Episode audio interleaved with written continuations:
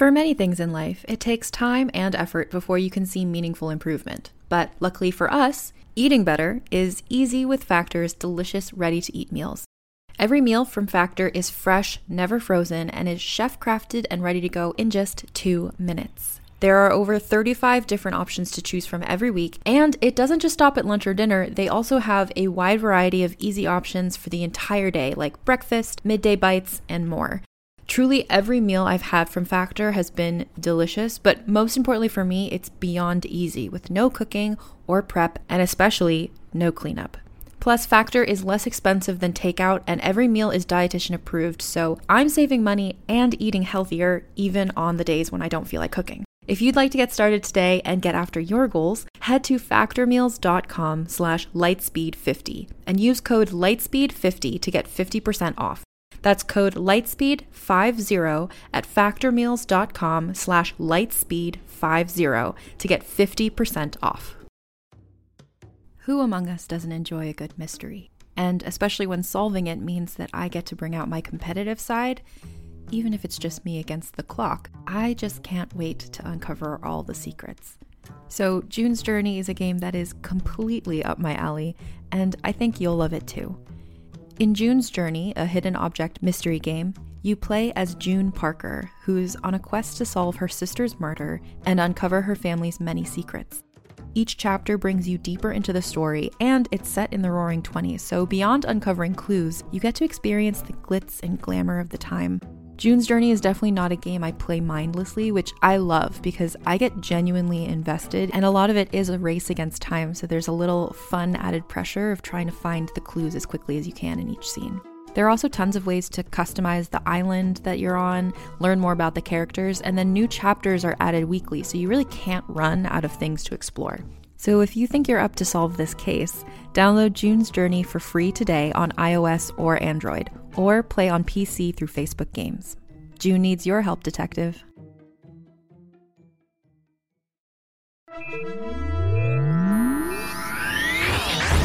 Lightspeed. Hello, and welcome to the Lightspeed Magazine Story Podcast. I am Jim Freund, your host. Lightspeed Magazine is edited by John Joseph Adams, and our podcast is produced by Skyboat Media. Today's story is A Hundred Thousand Arrows by Ashok K. Banker, narrated by Stefan Rudnicki.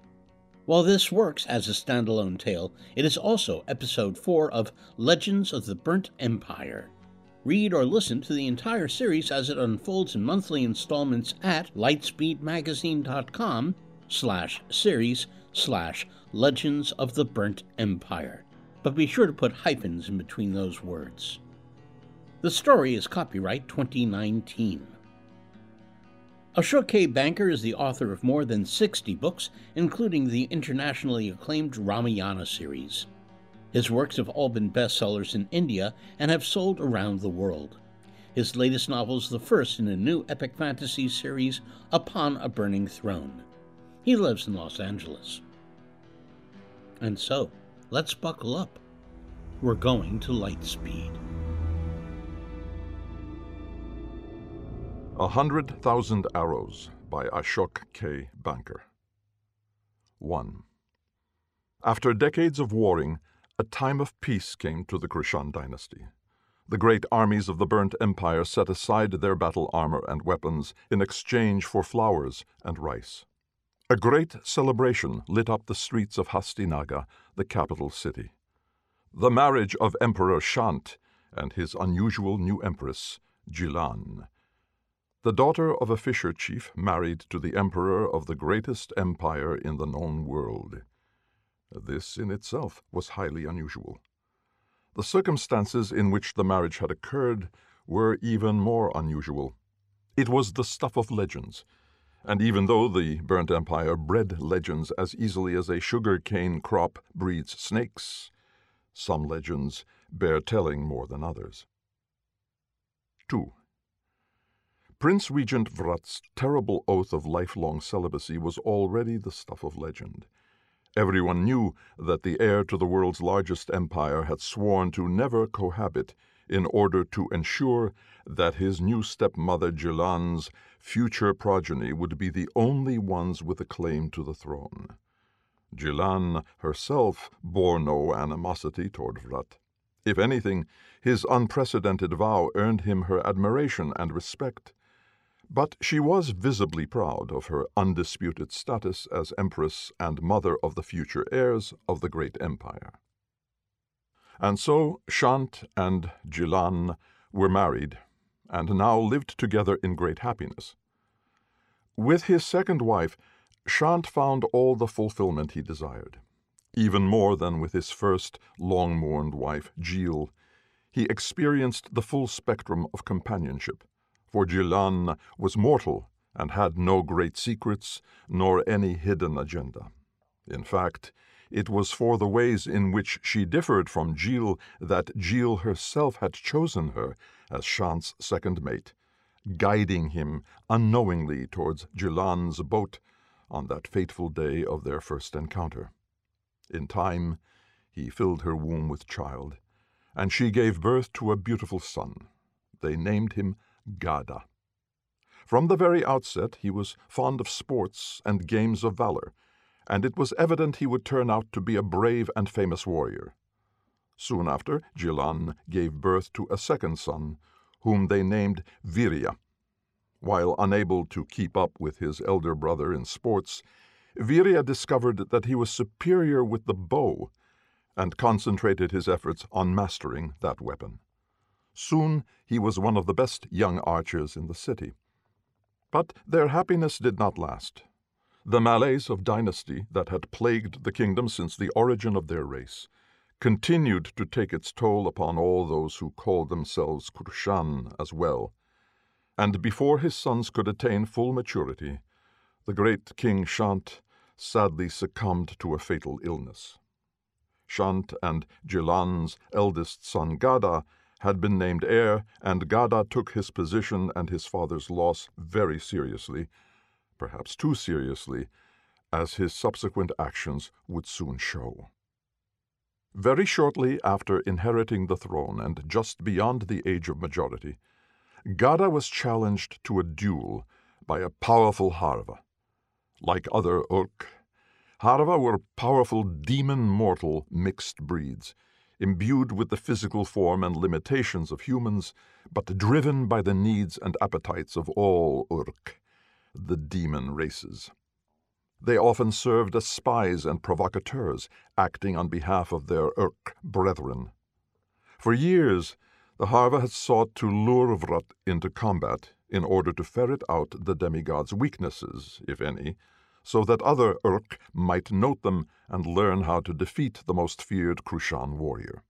Unable to draw the legendary Vrat into battle, the Harva saw his opportunity to best the Krushan king by provoking Gada instead. Against Vrat's advice, the young king agreed to the combat with the notorious trickster. One day toward the end of winter, Gada and the Harva met on the banks of the river Hiranyawati and began to fight. Days later, they were still fighting, and camp had to be set up nearby to provide for them and their supporters. Both opponents were evenly matched. What Gada possessed in size, bulk, and strength, his opponent matched in agility, force, and speed. Usually, when two warriors with contradictory talents met in combat, one tended to overcome the other. But in this case, both inflicted injury upon injury on the other without being able to deal a fatal or deadly blow. Somehow, their different body types and fighting styles, even their disparate physiques, erased each one's advantage, and they clashed again and again without a conclusive outcome. One thing that both had in common was endurance and stubborn determination. Their duel continued for three long years, with neither warrior able to prove himself superior. Finally, resorting to trickery, the Harva used Urk Maya, the power of illusion, to delude the young Krushan king, seemingly turning himself into a mirror image of Gada. Gada was inexperienced and untested enough that he fell for the ploy. Unnerved at facing himself in combat, Gada hesitated but for a moment. Yet it was enough for the Harva to at long last strike a fatal blow. But even as Gada fell, he struck back, slaying his opponent in turn. Both opponents died together, equally matched in death as they had been in life. After this tragedy, Vrat installed Jilan's younger son Virya as the king of Hastinaga. Virya was still but a boy, and was sensible enough to know that Vrat, although he held no official titles, was the real force behind the governance and administration of the empire. So he did as his stepbrother advised, and the kingdom ran as efficiently as ever, for the people and the enemies of the kingdom all knew that so long as Vrat stood by the throne, none could challenge it successfully. 3. Unlike his over-eager brother, Virya had no appetite for war. Perhaps it was the result of growing up in his brother's shadow during his formative years, watching his elder sibling achieve such mastery at such a young age, and knowing he could never match that level of achievement or talent. And then, later, to see that same valorous brother, whom he had come to think of as indomitable and invulnerable, killed in combat. Perhaps the shock was too great, or perhaps he simply lacked as great a desire to do battle. But Virya was careful to choose his fights wisely and engage in violence only when he had no other option. When he did fight, Virya did so bravely and fiercely, and none could question his ability or his courage. But with Vrat as his champion and protector, he rarely had occasion to lift a sword or put arrow to bowstring. And this was perhaps the real reason why Virya had never had a chance to acquire the fame of a warrior as had his brother and so many others in their line before him. For who could emerge from the shadow of Vrat? And why would Vrat ever let his ward face any unnecessary risks? Vrat was twice as protective of Virya now that Gada was gone, leaving this slender and quiet young man the sole heir to the throne of Hastinaga. Indeed, Vrat seemed to go to great lengths to ensure that the young prince was never put in the path of danger for any reason. This became most evident when Virya became an adult and of marriageable age. Vrat and his stepmother, Jilan, both knew that it was imperative that Virya marry soon and sire children in order to further the dynasty. It was rare for there to be only one Krushan male extant. If anything were to happen to Virya, the dynasty would come to an abrupt end, and that would be the greatest tragedy of all. Vrat assured Jilan that he would not allow such a thing come to pass. So, when he heard that the king of Serapi was seeking suitable husbands for his three daughters, each of whom were famed for their beauty and talents, Vrat resolved that he would marry at least one of them to Virya. The opportunity presented itself when the lord of Serapi invited all the kings of the land to come and prove their prowess at arms at a mate pairing event known as a Swayamvara. Each would compete to claim the attention of the lord of Serapi's daughters, each of whom would then choose her husband from the victors. Tradition dictated that Virya attend the Swayamvara and compete for the hand of the Serapi princesses. But Vrat knew the level of competition was extremely high, far higher than his ward was capable of matching. At best, Virya might fare as well as some of the others in archery, at worst, he would be hopelessly humiliated and stand no chance of winning the hand of any of the Serapi lord's daughters. After all, Virya had grown up in the shadow of his brother, but also of the legendary Vrat, and this had made him less aggressively inclined than most Krushan princes. Vrat knew the kings who would be attending the Swayamvara. They were lions and hyenas, and would happily tear one another apart with their bare hands to do nothing more than prove their masculine superiority. With three beautiful princesses at stake, they would do almost anything. In such a contest, there was no way Virya would return home alive. Vrat knew what he must do. The harsh, cruel customs of the burnt empire, often seen as rapacious, predatory, and unabashedly aggressive, were not his natural way. Vrat was a man of gentle graces and quiet power. He preferred to win by speaking softly and carrying a very big sword. But there were times that called for something more assertive. Tradition demanded now that Vrat find brides for his half brother Virya without risking the prince heir's own life. Even outright abduction was considered acceptable practice under the circumstances. Such were the ways of the Krushan. But Vrat was only half Krushan and though his aloof manner and unstoppable drive could be seen as cruel and overriding, he was in fact simply a man focused on doing what was needed.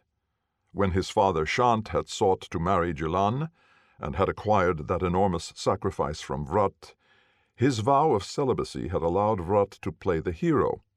But now, if the Krushan dynasty was to continue, Vrat would have to play the villain. He went about it, as he went about everything else, in legendary manner. 4. Vrat had a single large chariot prepared for himself, and set out for Serapi, having informed neither Jilan nor Virya of the Swayamvara or his plan. When he arrived at the tournament pavilion, he observed the thousands gathered there. There were hundreds of participants alone, all kings of larger or lesser kingdoms, each a champion in his own right. In addition, tens of thousands of Koshalans had come to view the competition. Upon the great dais sat King Kashya, after whom the capital city of Kosala was named.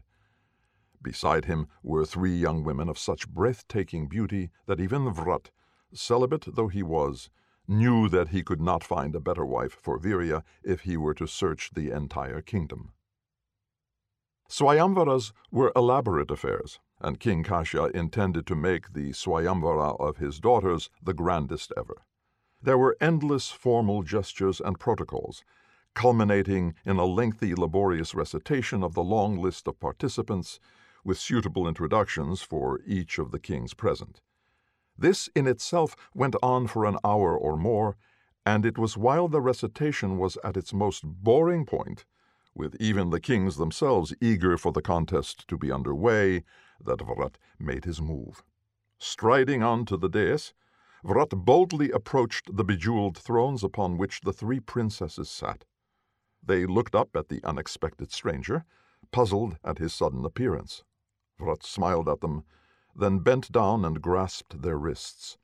His hand was large enough to clutch two of them in one fist, and he caught hold of the third princess's arm with his other hand. Forcing them to their feet, he began walking off the dais with them in tow. At first the princesses were too shocked to react. They stumbled after him, not fully comprehending what was going on. It was their father, the king, who saw the tall, black bearded man leading his daughters away, and rose to his feet, stunned. Halt! cried Kashya. Unhand my daughters! Who are you? How dare you lay hands on my princesses? Vrat continued without responding. Guards! cried the king. Stop that man! There were thousands of guards present at the event, and all of them were alerted by the king's cries. The announcer, who had been droning on with his recitation of the names of the participants, ceased speaking, and by degrees every one present began to grow aware of the commotion on the royal dais. Several scores of soldiers began approaching and surrounding the dais, blocking Vrat's path. With drawn swords, spears, and bows, they threatened him on every side. In response, Vrat pushed the one princess toward her two sisters and grasped hold of all three wrists in his left hand. Then, with his right hand, he drew his sword and held it to their throats, or close enough that he could stab them with a quick jab if he wished. At once the king cried out in dismay, Please do not harm them. They are the jewels of my life. Tell me what it is you desire. Vrat indicated the soldiers with a jerk of his head. Ask your soldiers to withdraw. Let no one threaten me, or your daughters may fare the worse for it. I will not leave without a fight, and if we fight, these three jewels will surely be reduced to precious dust. King Kashya swiftly gave orders for the soldiers to back away. Vrat saw that his request was being obeyed, and waited for a pathway to be cleared so he could leave with the princesses. Meanwhile, they had begun to struggle against his grip. Amber, the eldest, struggled most fiercely, and when she found herself unable to break free of her captor's iron grip, she said to her sisters, He must be too cowardly to take part in the Swayamvara and win us by fair means, therefore he manhandles us and steals us away by force. Vrat grinned at her words and turned to her father, the king. Kashya, your daughter calls me a coward. Do you think me one as well? The king was too diplomatic to answer aloud, but stared balefully back at the abductor of his daughters. It was Ember, the second sister, who spoke up. She said spitefully, What else can we think of a man who behaves in this barbaric fashion? If not a coward, a barbarian. Vrat laughed long and hard. The other kings, now aware of what was going on, stared balefully at the man who was attempting to steal away the women they had dreamed of making their wives. Listen to me, all of you. My name is Vrat, son of Sha'ant. Do you know who I am? At the mention of his name, all present reacted. Champions and warriors, all, they each knew who he was and what he was capable of doing on the battlefield. Do you think me a coward? he asked or a barbarian? They shook their heads, many speaking aloud to say, Nay. The king of Serapi knew who Vrat was too. He decided to chance speaking. Then why do you do this deed? You are a legendary warrior from one of the greatest dynasties. If you desire one of my daughters as your wife, win her hand fairly. If the legends are true, you are capable of besting all the kings present here. I am, Vrat said, completely without arrogance, for he knew this to be a simple fact. And that is precisely why I assert my right to take your daughters home today. I do not need to participate in this week long contest to prove my superiority at arms. And surely all these men gathered here today do not wish to die by my hand. But I wish you to know that I do not do this for myself for I have taken a lifelong vow of celibacy. I am taking them to Hastinaga to be wives to my ward Virya. Take comfort in the fact that they shall be queens of Hastinaga, Serapi Naresh. Surely you would take pride in that? Kashya had to admit the thought of being allied to the House of Krushan was a fine one. The Krushan nation was more powerful than any of the others represented here. He was silenced by Vrat's words. But his daughters were not. What of our choice? cried Umber, the third sister. In a Swayamvara, we have the right to choose our husbands from among the victors. This violates our right to choose. Vrat nodded. I cannot argue with that. But under Krushan law, this form of marriage is equally acceptable. It is one of the eight known forms, and as your father and many others here will attest, it is a long time honored tradition to take brides by force. If any here is brave enough to stop me, I shall face him in combat and prove my worth. If not, then I assert my right to win these princesses for my ward Virya. And with these words, he began walking again, dragging the princesses past the cordon of guards that stood and watched powerlessly as he went up to his chariot. Lashing the girls to the reins post so they could not escape while he drove, he started the chariot and began riding away at great speed. He had asked his charioteers to harness the strongest, fastest horses in the royal stable, and the chariot raced away from Serapi with the speed of lightning. At once, each of the kings present began donning his armor and calling for his chariot or horse in order to give pursuit. A few were wary enough of Vrat's reputation to abstain from any direct conflict, but they were willing to follow to view the encounter. The king of Serapi's chief minister asked him if the army was to be sent out to follow after the princesses. King Kashya watched the hundreds of kings who had come to participate in the Swayamvara, clambering aboard their chariots and mounting their horses, clad in full armor, each accompanied by their retinue of personal guards, all wheeling and turning to leave the city, giving chase to the kidnapped princesses. How many armies shall we send? he asked. Besides, these were the men who were to compete for their hands in marriage. Let this be their test. The chief minister was an old man, and he saw the wisdom in the king's words. In older times, this was in fact what a Swayamvara meant a melee in which all suitors fought to the death. Once the dust and blood spatter settled, the women chose their husbands from among those left standing. All Vrat had done was to cut short the ceremonial pomp and regress the event to its older, more brutal origins. Now all that remained was to wait and see who won. 5. They were less than a yojana out of Serapi when Amber called out triumphantly, Here they come! Her sisters cried out with matching enthusiasm. Vrat glanced back over his shoulder.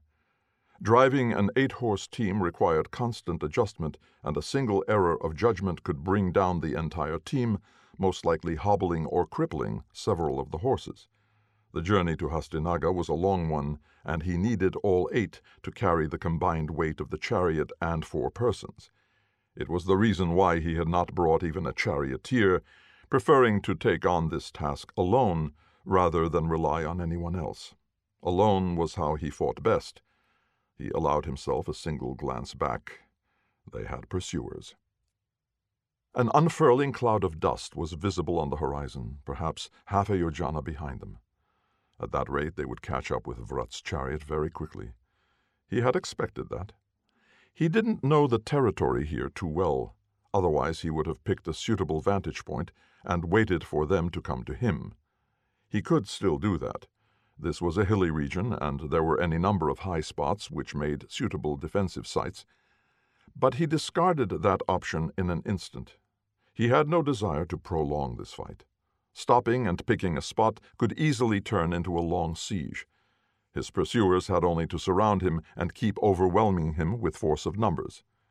He would not lose in the end, but the princesses would likely end up dead as a result, if not from the crossfire, then from starvation, thirst, or exposure. So he chose to ride on, increasing speed.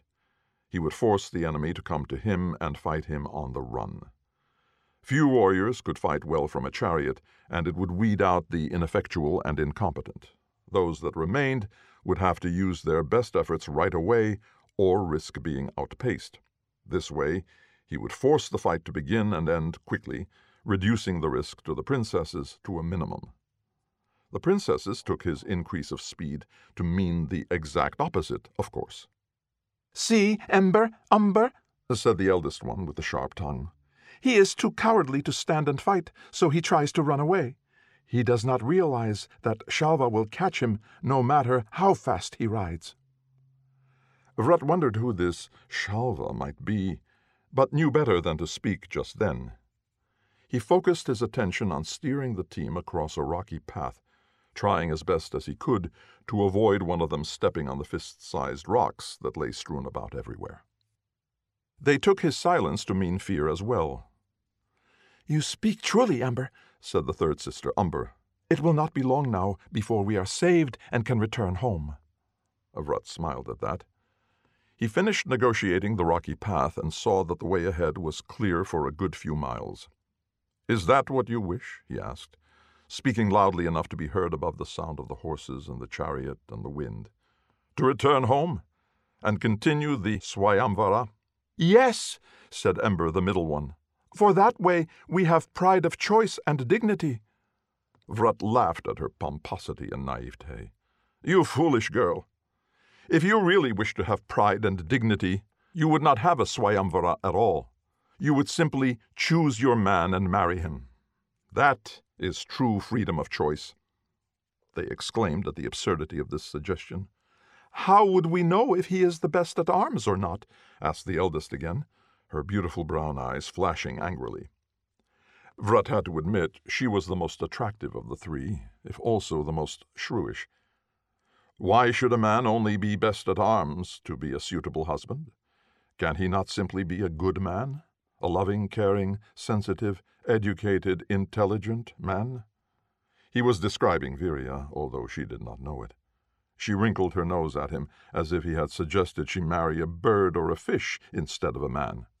A man who cannot best others at arms to prove his love is not fit to be my husband, she said haughtily, or the husband of either one of my sisters. Vrat laughed long and hard at that. She did not understand why he laughed and turned away, after shooting him a last smoldering look of fury. He was surprised to find himself provoked, perhaps even a little aroused by that look. But he had long since mastered his senses and desires, and his arousal was more by way of a faint memory of what arousal had once been, rather than the actual sensation. Still, it took him by surprise to encounter a woman who evoked even the memory of that feeling within him. He thought it would be a fine thing to see this one, Amber, eat her words and accept that she was wrong. And he also thought that she would be a difficult but strong wife for Virya. Their pursuers caught up with them after another yojana. Vrat felt them coming by the change in the vibrations from the chariot. There were at least a hundred of them in the first group itself, with others forced to follow only due to the limitations of the terrain. He felt also that several would be taking different routes to try to cut them off at various points, some to lay ambushes ahead. He grinned to himself. It would be an interesting journey home, that was certain. He bent to pick up his bow, to string it. He could, of course, have summoned his celestial bow, that unbreakable, formidable divine weapon that could outmatch any man made one. But he chose to use a simple, unmagical one instead, perhaps to even the odds in his mortal opponent's favor. He sensed one of the princesses watching him balefully and glanced at her. It was Amber, of course. She turned her eyes away when he caught her looking, and he sensed that she had been sizing him up, evaluating him as a warrior, and perhaps something more. Who is Shalva? he asked casually as he strung the bow. The effort didn't exert him at all, and he noted the way her eyes narrowed at the ease with which he bent the long bow and strung it deftly. She did not answer at once.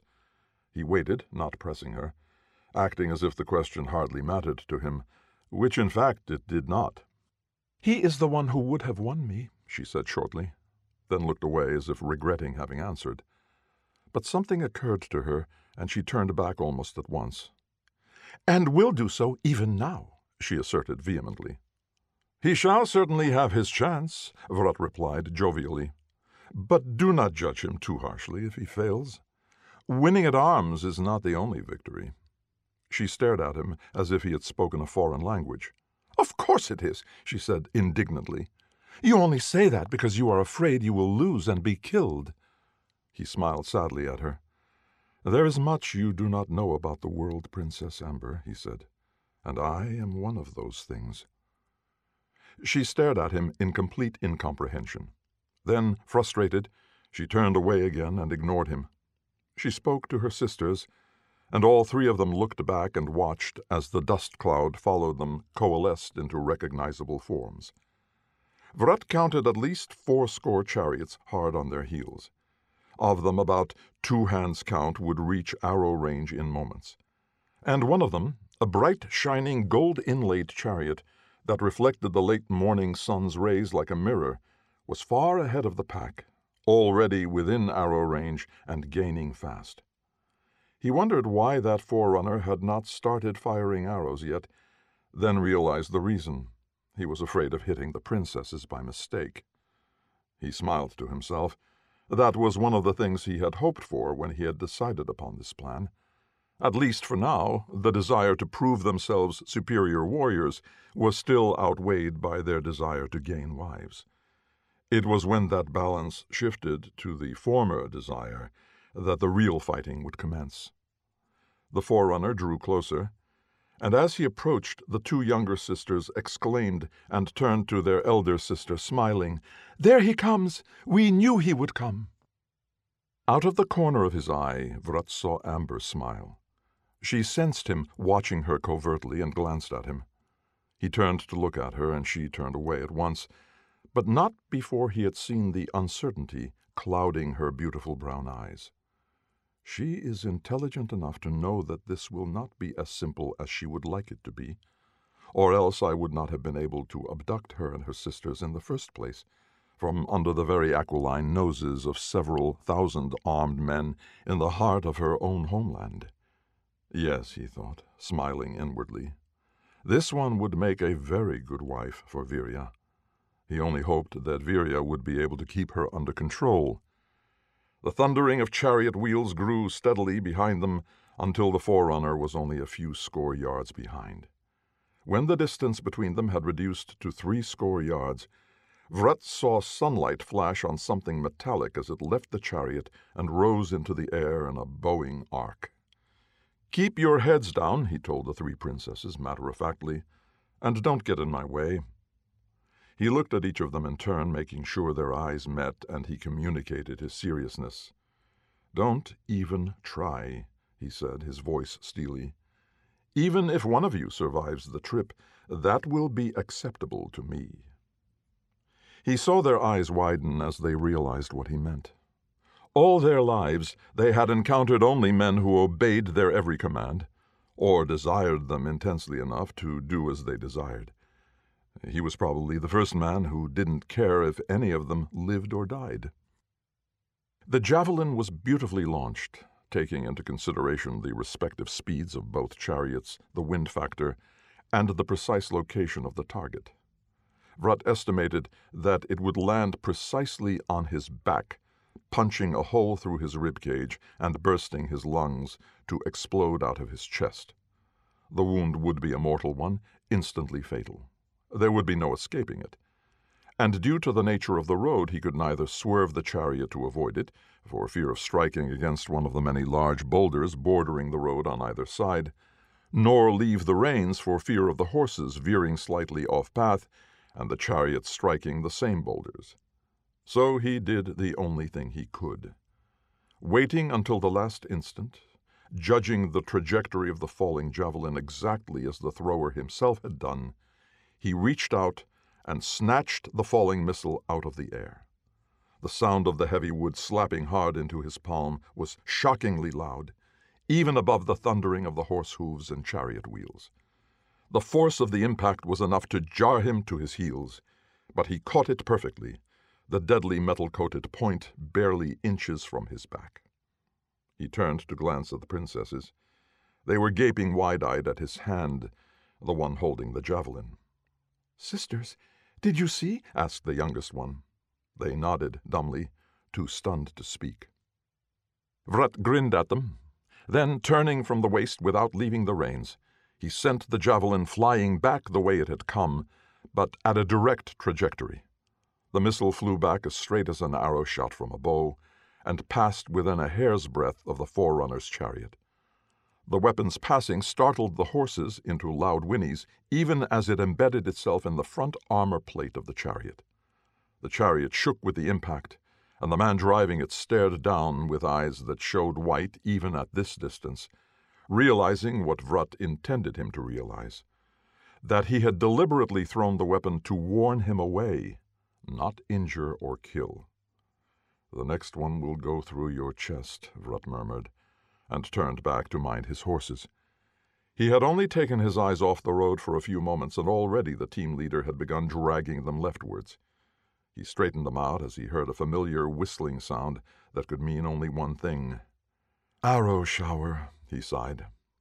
He raised his bow and loosed a single arrow, firing up into the air. Then he continued driving the chariot without looking back.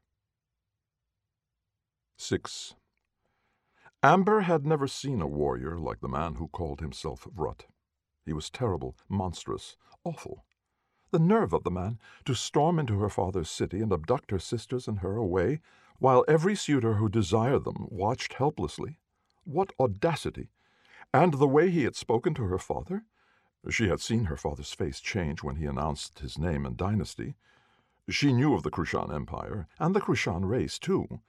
In a sense, they were the mother race of all who lived upon the subcontinent, and their nation was one of the most powerful, widest, and richest. Had their name been called during the recitation of suitors participating, She would have felt a thrill of excitement at being desired as the wife of such a great house, but to be abducted like this was humiliating and degrading. She had prayed for Shalva, her beloved, to come and slaughter this impudent bearded giant and cut off his head, or worse. But then she had seen the way he caught the javelin. She had never witnessed anything so miraculous. She had seen a man catch a javelin once, but that had been on an open field, where the man had been able to watch for the javelin's approach and adjust his body to catch it. This Vrat fellow had been driving a chariot team of eight horses, looking ahead, and he had simply stuck out his hand and caught the javelin as it fell. How was such a thing even possible? How could he have seen and judged its approach so perfectly? And how much strength did it take to stop a flung javelin like that? She could hardly imagine. It was a godlike feat, the kind written about in the fables one read in the Puranas and Itihasas, something that Indra once did, or Varun, or Vayu. Now she watched with wide eyes as he shot a single arrow upwards, this time not even glancing back to judge the trajectory, wind speed, and direction, or any of the myriad factors involved in a precise bow shot. What impudence! How could anyone possibly aim an arrow without seeing? By sound alone? What if he misjudged? There were so many factors to consider, it was not remotely possible that he could hit his mark. Even if he didn't care whether or not he struck true, even if he was simply shooting blindly to dissuade the pursuer, what about the arrows shot by Shalva that were now falling towards him, only an instant away from killing him? Yes, arrows, plural for Shalva had loosed his legendary astra, the hailstorm. A single thick arrow that split open during flight to divide into numerous smaller darts, each deadly enough to punch through armor and deal a serious injury, if not a mortal blow. It took great strength to simply loose such an arrow, and a special bow that required three men's strength to bend and string. Once shot, Shalva had claimed, it never failed. He had downed entire companies of enemy soldiers with that arrow. He had even demonstrated it once to her, showering an area three yards square with scores of tiny, deadly black darts. Amber had never expected to see the same weapon deployed at her. Even if one of those strikes me or my sisters in a vital organ, she thought as she watched the hail of missiles descend towards her, we will surely die. She realized that Shalva must know that, which meant that he had chosen to loose it anyway, risking her life and the lives of her sisters in order to stop their abductor from getting away. Stupid man! she wanted to scream. But then Vrat had loosed his single arrow, and as it shot up, she found herself unable to take her eyes off it, even though the hailstorm would strike down in an instant. Vrat's arrow rose up and burst into a hundred fragments. Each of the fragments flew sideways, parallel to the surface of the earth, like a flock of birds that rose upwards, then suddenly split off to go their separate ways. The fragments of Vrat's arrows sliced through the hailstorm. Amber watched in disbelief as the fragments cut each of the several black missiles into half, rendering them harmless as well as halting their progress. The chariot thundered on, and the pieces of Shalva's fabled hailstorm clattered to the dusty road behind the chariot, useless pieces of metal and wood. How? she started to ask, then stopped. Vrat's face had turned as dark as a storm cloud. He meant to kill you as well, he roared. She recoiled at the sound of his voice. It was louder than any voice she had heard before. She had heard men bellowing before, but never so loudly. She had not thought it possible for any man's voice to be this loud. He was able to judge my ability from that single catch and counter strike, and because of my reputation, he assumes that he will not be able to defeat me fairly.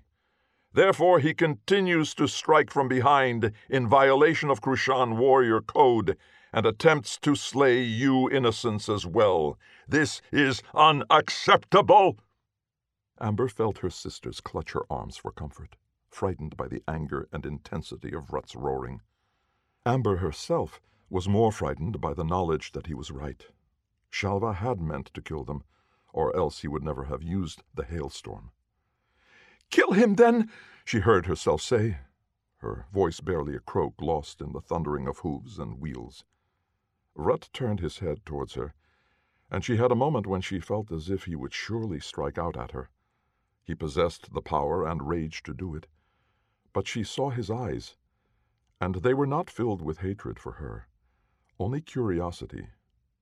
Kill him, then, she repeated, loud enough that he could hear her clearly. He has already forfeited me by targeting my sisters and myself. So do what you must to save us. I will never accept him as my husband now. Vrat's face cleared as suddenly as it had clouded. It reminded her of a time when she was younger and had been looking down at her reflection in a lotus pond, wondering if she really was as beautiful as everyone said she was. A cloud had passed across the sun just then, and she had been startled, thinking something had changed in her face then realized it was only a change in the sky. The way her own reflection had darkened, then cleared as the cloud moved across the sun, was exactly the way Vrat's face darkened and cleared. He is as transparent as water itself if you know how to gauge him, she thought, and the insight moved her deeply for some reason. Vrat smiled at her. I did not ask for nor need your permission, milady, he said, in a tone that mocked her lightly. At that her anger flared again, and she hated him once more. But she watched with new interest as he raised his bow again, shut his eyes, and loosed another arrow. She watched the arrow rise at the same instant as Shalva loosed another arrow as well. Because she was watching so intently, she knew that Vrat had loosed his own arrow a fraction of an instant before Shalva had done the same. She also knew that Vrat had his eyes shut and was facing forward, one hand still gripping the reins even as it gripped the bow, another impossible feat she would not have thought possible if she had not witnessed it herself. And so he could not possibly have seen Shalva fire his arrow. Yet when she looked back, she realized that Vrat must have predicted Shalva's actions and countered with the perfect attack. Shalva's arrow rose at a sharp angle, as if climbing a mountain gradient rather than sketching a rainbow curve. She knew what that meant as well. It was acid fire. The arrow that passed directly above its intended target, showering droplets of powerful acid as it went. Even a single drop of that acid was toxic enough to burn through skin, flesh, and bone itself, causing unbearable agony, if not the end of the targeted enemy. But because Vrat's arrow had been loosed an instant earlier, it arrived while Shalva's arrow was still rising sharply, at its slowest point, before the ventricles had opened to release the acid. Vrat's arrow burgeoned like a sheet hung to dry on a windy day, spreading outwards in all directions, to completely envelop Shalva's arrow. Shalva's struck the enveloping folds of cloth, and instead of ripping through, was enfolded in the fabric and plummeted groundward. It fell with a useless plop to the ground and was trampled underfoot by Shalva's own team of horses. Amber gazed at Vrat in amazement. He grinned at her. A good warrior always knows the enemy's next move.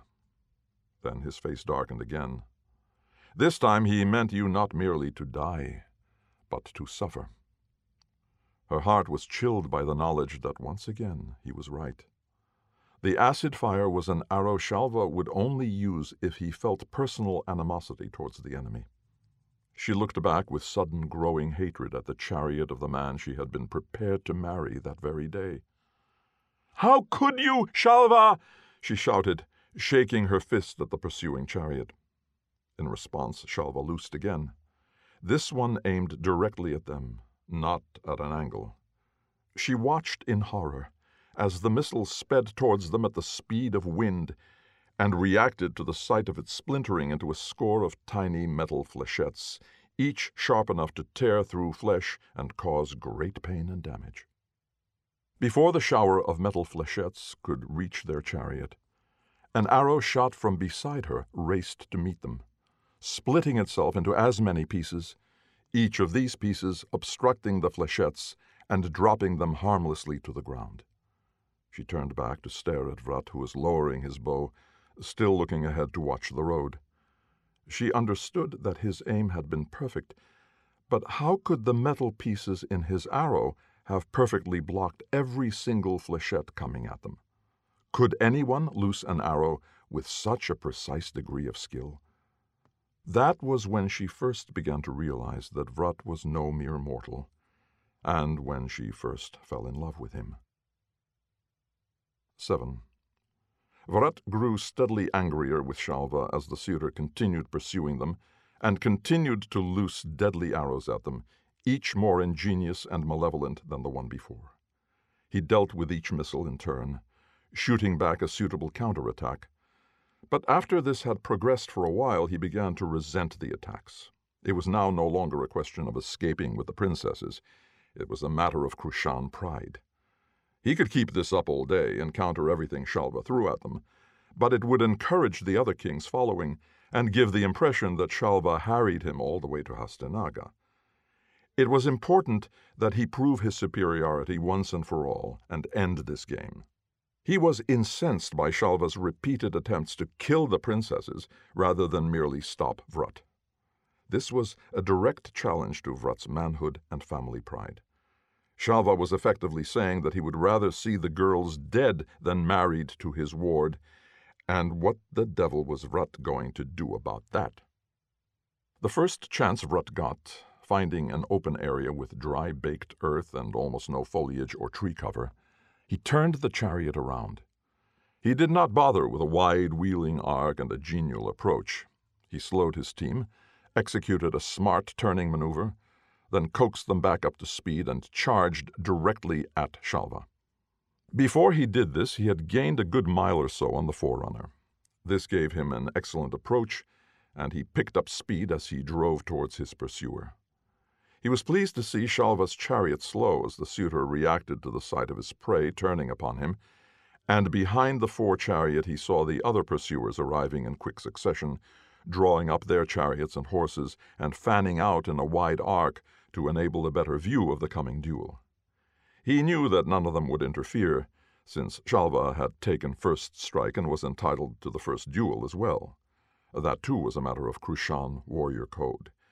So long as two champions fought single handedly, none could interfere, no matter what the outcome. Entire armies sat and watched and waited until champions finished their bout, leaving one dead and the other victorious, and often these duels lasted for hours or days, or even longer, as in the case of poor Gada, who fought his opponent for three years. Vrat had no intention of letting this bout last more than three minutes. He saw that Shalva had opted to remain standing while Vrat approached. It was a sensible move. This way Shalva would presumably have better aim and stability, while Vrat, having made the first move, was entitled to take his best shot. Shalva intended to survive this shot and then make his own counterattack against Vrat, this time using the closer range to finish off his targets. Vrat would not give him that chance. But as Vrat had expected, Shalva deviated from custom. Instead of letting Vrat have the first shot, as was traditional in such a situation, he loosed first. This time he used the advantage of stillness and stability to unleash what must be one of his most powerful weapons. The princesses screamed in alarm as the javelin thick arrow shot by Shalva burst into a veritable cloud of arrows. It seemed as if the arrow split and split again and continued to divide itself infinitely, producing an impossible number of missiles that filled the air and darkened the sky itself. Vrat knew that Shalva had used a cannon bow, an oversized bow fixed to the chariot itself that loosed a container missile as thick as a pole. Within this container missile were the individual barbed arrows, released in stages as the pole split apart during its short flight. Due to the power of the cannon bow and the relatively lengthy flight time, Shalva was able to loose a second and a third container missile in quick succession. and now, even before the first shower of arrows arrived at its destination, he was loosing a fourth. A great roar of approval rose from the gathered crowd of princes and kings. Naturally, their support was for Shalva, who was fighting for all of them.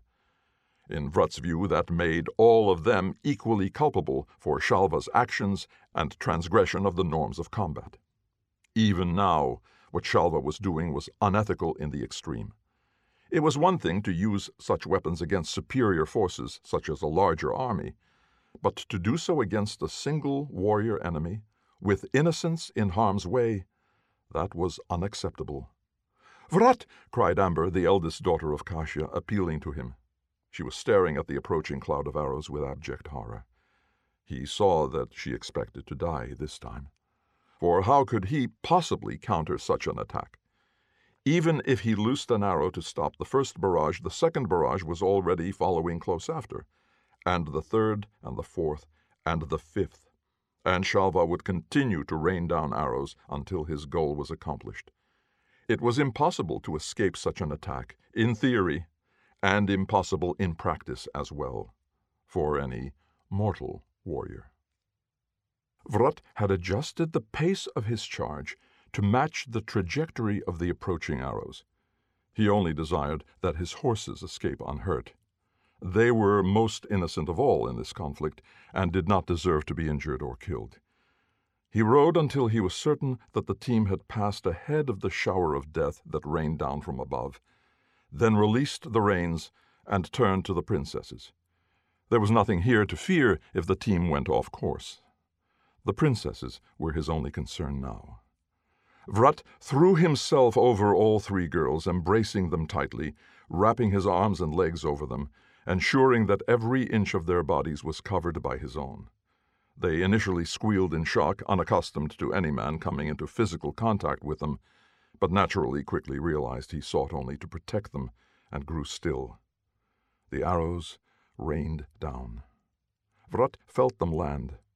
They struck the ground, the chariot, and his body dozens, scores, hundreds, then it seemed thousands.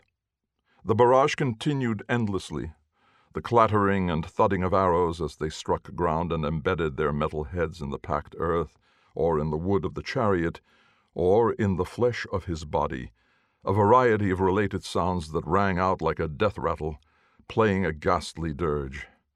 It seemed to go on forever. Then, as suddenly as it had begun, the rain of arrows ended. No doubt, Vrat mused through the fog of pain and sensation, Shalva had run out of container missiles. There was a limit to how many he would have been carrying in the limited space of his chariot. He estimated that Shalva would have loosed at least ten or twelve barrages in all, perhaps ten or twelve thousand individual missiles. Most of them would have fallen around the chariot, Perhaps a tenth of that number would have fallen on the chariot itself, and of that number perhaps a third would have struck Vrat. He unwrapped his body from the princesses, regaining his feet. He stumbled and had to reach out for support. He saw Amber's face as she looked up, staring at him in astonishment. She was staring at his back, his arms, the rear of his neck, his legs. She exclaimed in horror, clapping a hand to her mouth, her sisters simply stared silently in mute disbelief. Vrat felt as if his back had been set ablaze. He could feel a thousand pinpricks of fire burning into his skin, boring through his flesh, some reaching all the way into his organs, touching upon his bones, penetrating his joints, cracking his spine, his neck, piercing his lungs, his heart, even punching through the soft area at the back of his neck to penetrate his brain case at two points. It felt like nothing he had ever experienced before. To call it pain would be to understate it woefully. To call it agony would be merely a word. The actual sensation was indescribable, and yet it was also much as the reality suggested. He had been pierced by hundreds of tiny barbed arrows. He knew from the wetness that drenched his back, pouring down the rear of his legs, collecting in a puddle on the floor of the chariot, that he would have been mortally wounded if he were indeed a mortal. Yet he could still stand. albeit with great effort. He looked at the face of the eldest daughter of the king of Serape. Amber lowered her hand from her mouth, still staring at him in utter disbelief, yet assimilating the fact that he still stood, despite his terrible wounds. He saw in her eyes an understanding, an awareness that he could not possibly survive such wounds. No man could. And yet, if he did, then it meant something. It meant he was more than just a man. He saw also that she understood the most important thing that he had done this to protect her and her sisters. He could have let them die and saved himself, or even if he could not save himself, he still did not need to protect them by using his own body as a shield. Yet by doing so, he had proved one thing beyond dispute. He deserved to decide their fate far more than that treacherous rat of a suitor, Shalva, who intended to murder his own beloved rather than let her wed another man. He saw also that she now desired him, Vrat. She was in awe of him. The way she looked at him at that instant was the way he had seen his mother's followers gaze at her, reverentially, adoringly, devotedly. She looked at him as if he were a god, and she wished to give herself to him. He shook his head once, silently denying her. She blinked, startled. He did not speak or explain. This was not the time nor the place.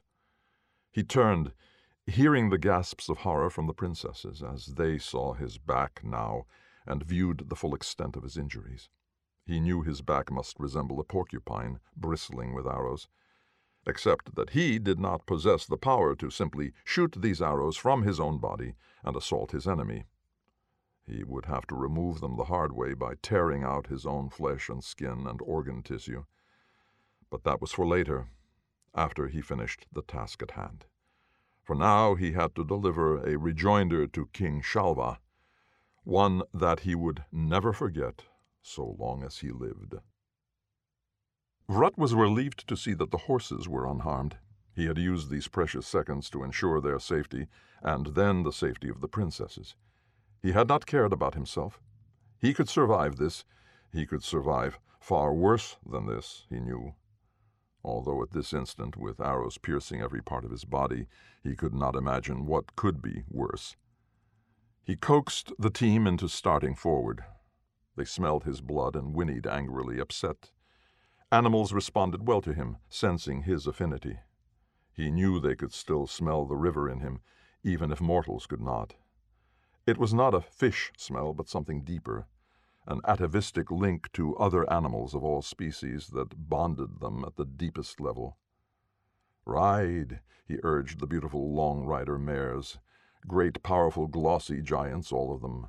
Ride, my beauties and trust in me. They did trust in him. They would ride off the face of a cliff if he commanded them, because he never commanded them, merely coaxed, urged, requested, asked lovingly. It was sufficient. When there is a bond of love, even selfish mortal men lay down their lives for one another. Animals, they are born loyal. Dying for one another is part of life for them. The cheers and roars of approval from the large gathering of watching kings had continued all this while, celebrating what they believed was the extinction of the impudent Krushan abductor and the saving of their honor.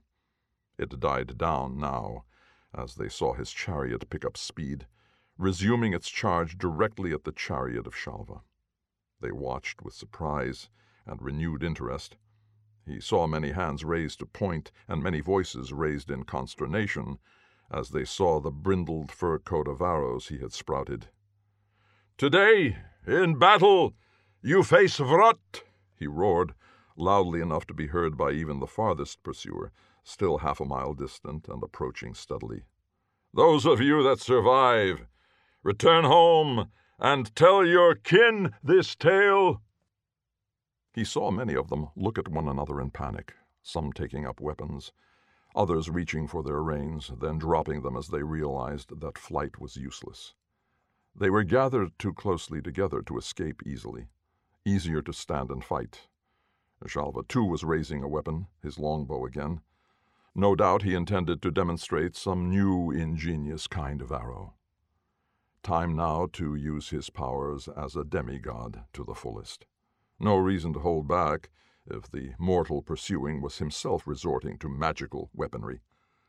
Vrat uttered the mantras he had learned when still a boy, the ones he had been taught in the heart of the deepest ocean, where the sun had not shone for untold years, and where only one god ruled supreme Vrun. It had been Vrun Tao himself who had taught Vrat the mantra, back when he was still the prince heir to all his family, friends, and gurus. Vrun had taught him the arts of fighting war in watery environments, arts which Vrat later realized he might never have occasion to put into practice during his life as a mortal on dry earth. But some of what Vrun taught him was applicable on land, or sea, or sky, like this mantra, and he used it now. In response to the mantra, a bow appeared instantly in his hands. The moment it appeared, a thunderclap sounded in the clear sky, deafeningly loud. The bow itself was immense, the size of a lance from tip to tip, and the only way it could be held was by standing it on the floor of the chariot. Even so, it towered above him. The texture of the bow itself was not wood, but water, for it was made of water held in solid form, not ice, but simply water held rigid by the power of the mantra. The arrow that appeared, accompanied by a flash of lightning, was white as the lightning itself. It was made of densely packed ocean salt, as hard as lohit wood and as heavy hard enough to penetrate armor and bone and punch through flesh with the same impact as any wooden missile.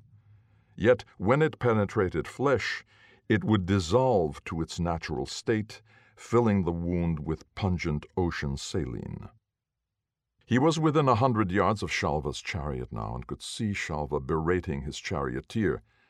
The charioteer was panicking, and in the confusion their horses were rolling their eyes and wickering restlessly, unnerved by the thunderclaps and Vrat's chariot, which was bearing down on them at relentless speed.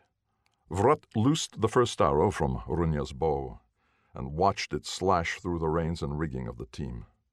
Freed of their harnessing, the horses milled about a moment, then realized they were free and began to race away. The chariot itself settled to the ground with a rude thump spilling the charioteer out and onto the ground where he sprawled.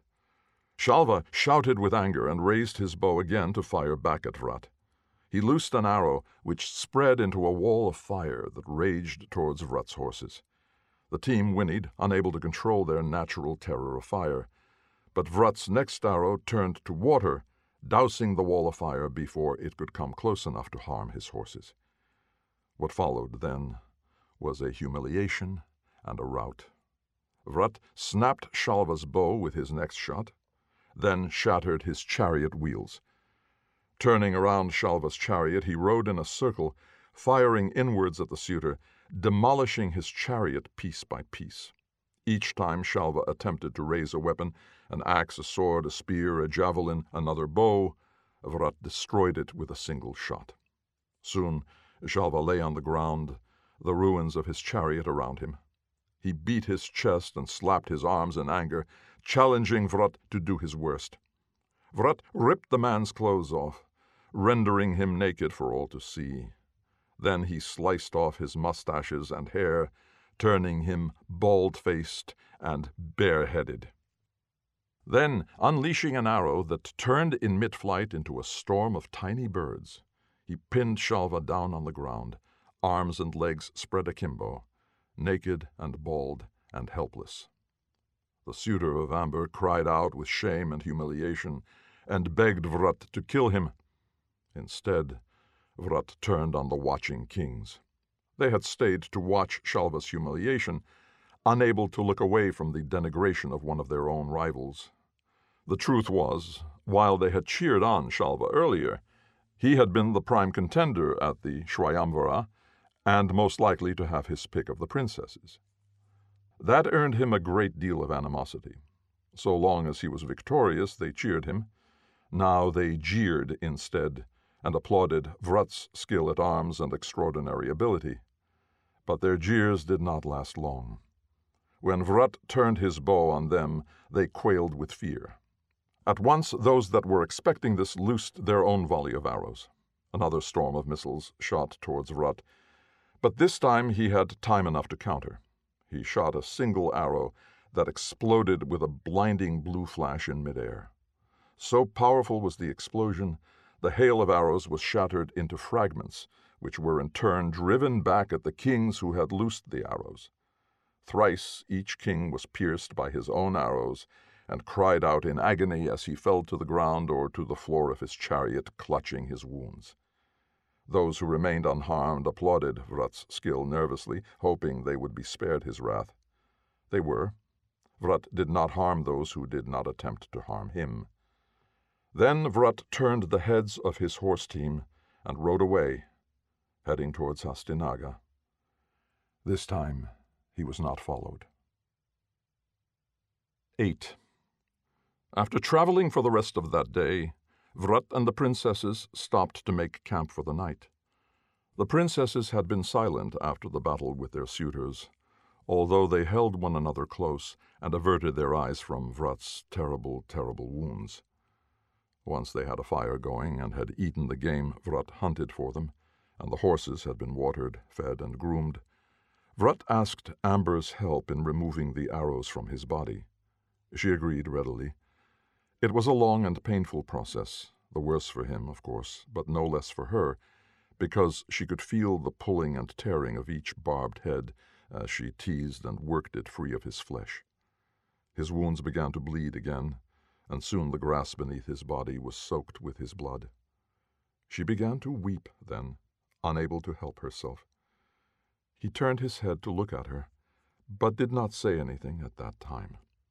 After a brief respite, she regained control of her emotions and resumed her work.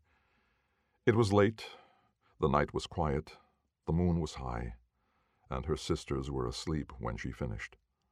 The pile of arrows lying on the ground was half a yard high. It was impossible to imagine that they had all been embedded in his flesh only hours earlier. And yet, even as she washed the last of his wounds clean under his direction, she saw that the first ones, the ones from which she had first removed the arrows, were already closed and starting to heal. It was remarkable. She had never seen the likes of it before. Clearly, his ability to endure pain and injury, and to recover successfully from them, was beyond human measure. The fact that he could still sit, stand, move, and talk was in itself a miracle. He thanked her quietly and was about to turn over and sleep when she spoke. Great Krushan, she said, still too self conscious of his stature to call him by his name directly. She was a princess born and raised. She could not overlook protocol and etiquette, even under the circumstances. Besides, for all his actions, he was still very much a gentleman and a royal, as was she. I had already chosen the King of Shuba as my husband to be. He had accepted me and made his desire known to my father. It also pleased my father to have him as his son in law. Once he excelled at the Swayamvara, I would have declared him as my choice of husband. But now I can never do so. This is your doing. You appear to be a man who knows Krushan. Therefore, I ask that you decide what is the right course of action for me to follow under Krushan law. So saying, she went to bed beside her sisters. But she did not fall asleep at once. Instead, she lay awake, hoping that Vrat would come to her and answer her proposal in words or deed, or both. Vrat lay on his pallet of grass and thought long and hard on her words. He knew what she meant, but could not say more directly. You have defeated the man whom I intended to marry. By defeating him and proving yourself the better man, you earn the right to claim my hand. It would not displease me if you declare your intention to marry me. He knew that she was awake yet, sighing and turning from side to side in order to let him know that she waited for his answer. He knew she meant for him to come and claim her. She desired him, and wanted him to desire her as his wife. In another life, at another time, perhaps he would have done as she wished. Perhaps he would have wished the same. But in this life he was forsworn from marriage, cohabitation, love, sex, and that meant he could not allow himself even to feel such desires for a woman, let alone express them. To him, the line between celibate and homemaker was not a fine one. It was clearly etched, large and bold, and he could not approach it even from afar, let alone broach it. Moments later, he awoke Amber with a hand on her shoulder. Nine. She started awake at once, beaming with pleasure, for she thought he had come to steal her away into the shadows to demonstrate his desire for her. She was excited and awaiting it eagerly. Never before had she desired a man as she desired Vrat. Even Shalva's proposal and her infatuation for him seemed juvenile and puerile now in retrospect. This was a real man and real love, and under the circumstances, what could be more thrilling than to give herself under the stars to a prince of the Krushan Empire after being abducted from her own Swayamvara? It was like being the heroine of her own Puranic fable. What she failed to remember was that the heroines of Puranic fables almost always found their stories ending tragically. Vrat took her around the trees to where the horses were tethered. Her heart was pounding, and she found her breath catching in her throat as she prepared to receive the touch of her first lover. She was surprised to see that he had separated a horse from the team and had saddled and harnessed it for individual riding. She was even more surprised when he turned to her and said, This horse will carry you to your destination. Ride southwards and westwards, and you will find your way. She stared at him blankly. Southwards and westwards? What did he mean? Then she remembered what kingdom lay in that direction. Shuba? she asked. You are sending me to Shuba? It was impossible to see his face clearly in the shadows of the tree. It is what you desire, is it not? You were all but betrothed to King Shalva of Shuba. I am doing the right thing under Krushan law as you requested. Your two sisters will continue to Hastinaga with me to be married to my ward Virya. They shall be treated as princesses deserve, and shall be as happy with him as they could ever desire. He is a handsome young man and a good king. They will not lack for anything, and shall live as queens of the earth. She was still trying to get over the shock of disappointment. But you do not wish me to go as well? To Hastinaga? Two wives are good, he said. And yes, had you not asked me to release you, I would wish you to go to Hastinaga as well, to wed Virya. But since you asked for my mercy, I am granting you this reprieve. I wish I could let your sisters go as well, but trust me when I say, I am sure they will do far better with Virya than with any of those that hoped to win their hearts at the Swayamvara. She did not know what to say. This was an unexpected turn of events. Clearly he had misunderstood her, or or he had deliberately rejected her overture and invitation, spurning her. Why else would he send her to that naked, blubbering fool? That coward who had tried to kill her and her sisters to prove his own valor as a warrior, and had then proved himself utterly incompetent before a real warrior like Vrat. She didn't want to go to Shalva now. She had no desire to see Shalva ever again. Yet she seemed to have no choice. She could not refuse to go now, for it would be humiliating to beg him and be rejected again. She made one last attempt. He was turning to go, and she reached out and caught his arm.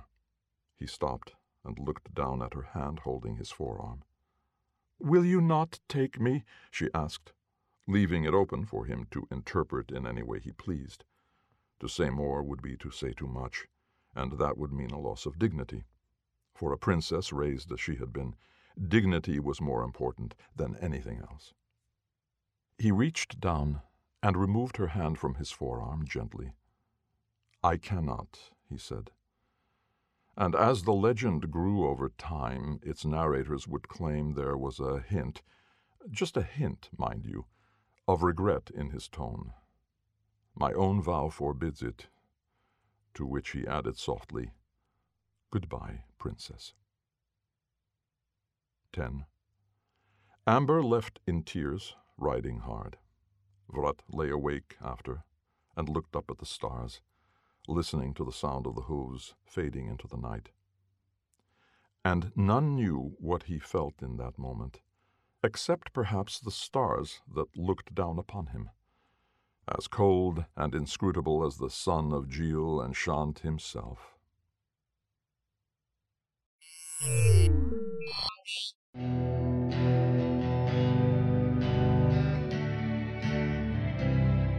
Welcome back. You've been listening to Stefan Rudnicki narrating A Hundred Thousand Arrows, written by Ashok K. Banker. While this is a standalone tale, it is also episode 4 of Legends of the Burnt Empire. Read or listen to the entire series as it unfolds in monthly installments and catch up on previous episodes at lightspeedmagazine.com slash series slash Legends of the Burnt Empire. Be sure to put hyphens between the words in that title. And also be sure to take note that the saga is set in the same universe as Upon a Burning Throne, coming out in April from John Joseph Adams Books. We hope you enjoyed the story. If so, please help spread the word by leaving a review or rating at iTunes or at the social media venue of your choice. Our editor is John Joseph Adams, and this podcast is copyright 2019 by Lightspeed Magazine. As a listener to this podcast, you know that we publish it and most of the rest of our content for free online. If you don't already support our Hugo Award winning journal, please consider checking out our many options, including ebook subscriptions and recurring patronage via Patreon and Drip at lightspeedmagazine.com slash support. Our sponsor this month is Tor Books, whose feature title right now is The Queens of Innis Lear by Tessa Gratton. Skyboat Media, the most respected independent audio production team on the West Coast, produces the stories for this podcast. They are headed by the Audie and Grammy Award winning narrators Stefan Rudnicki and Gabrielle de Cuir. Be sure to check out their website at skyboatmedia.com. Post production was by yours truly. Our music and sound logos were composed and performed by Jack Kincaid. Thanks for listening. That's all for now. See you on the Bitstream. I'm Jim Freund, wishing you cheers from all of us at Lightspeed.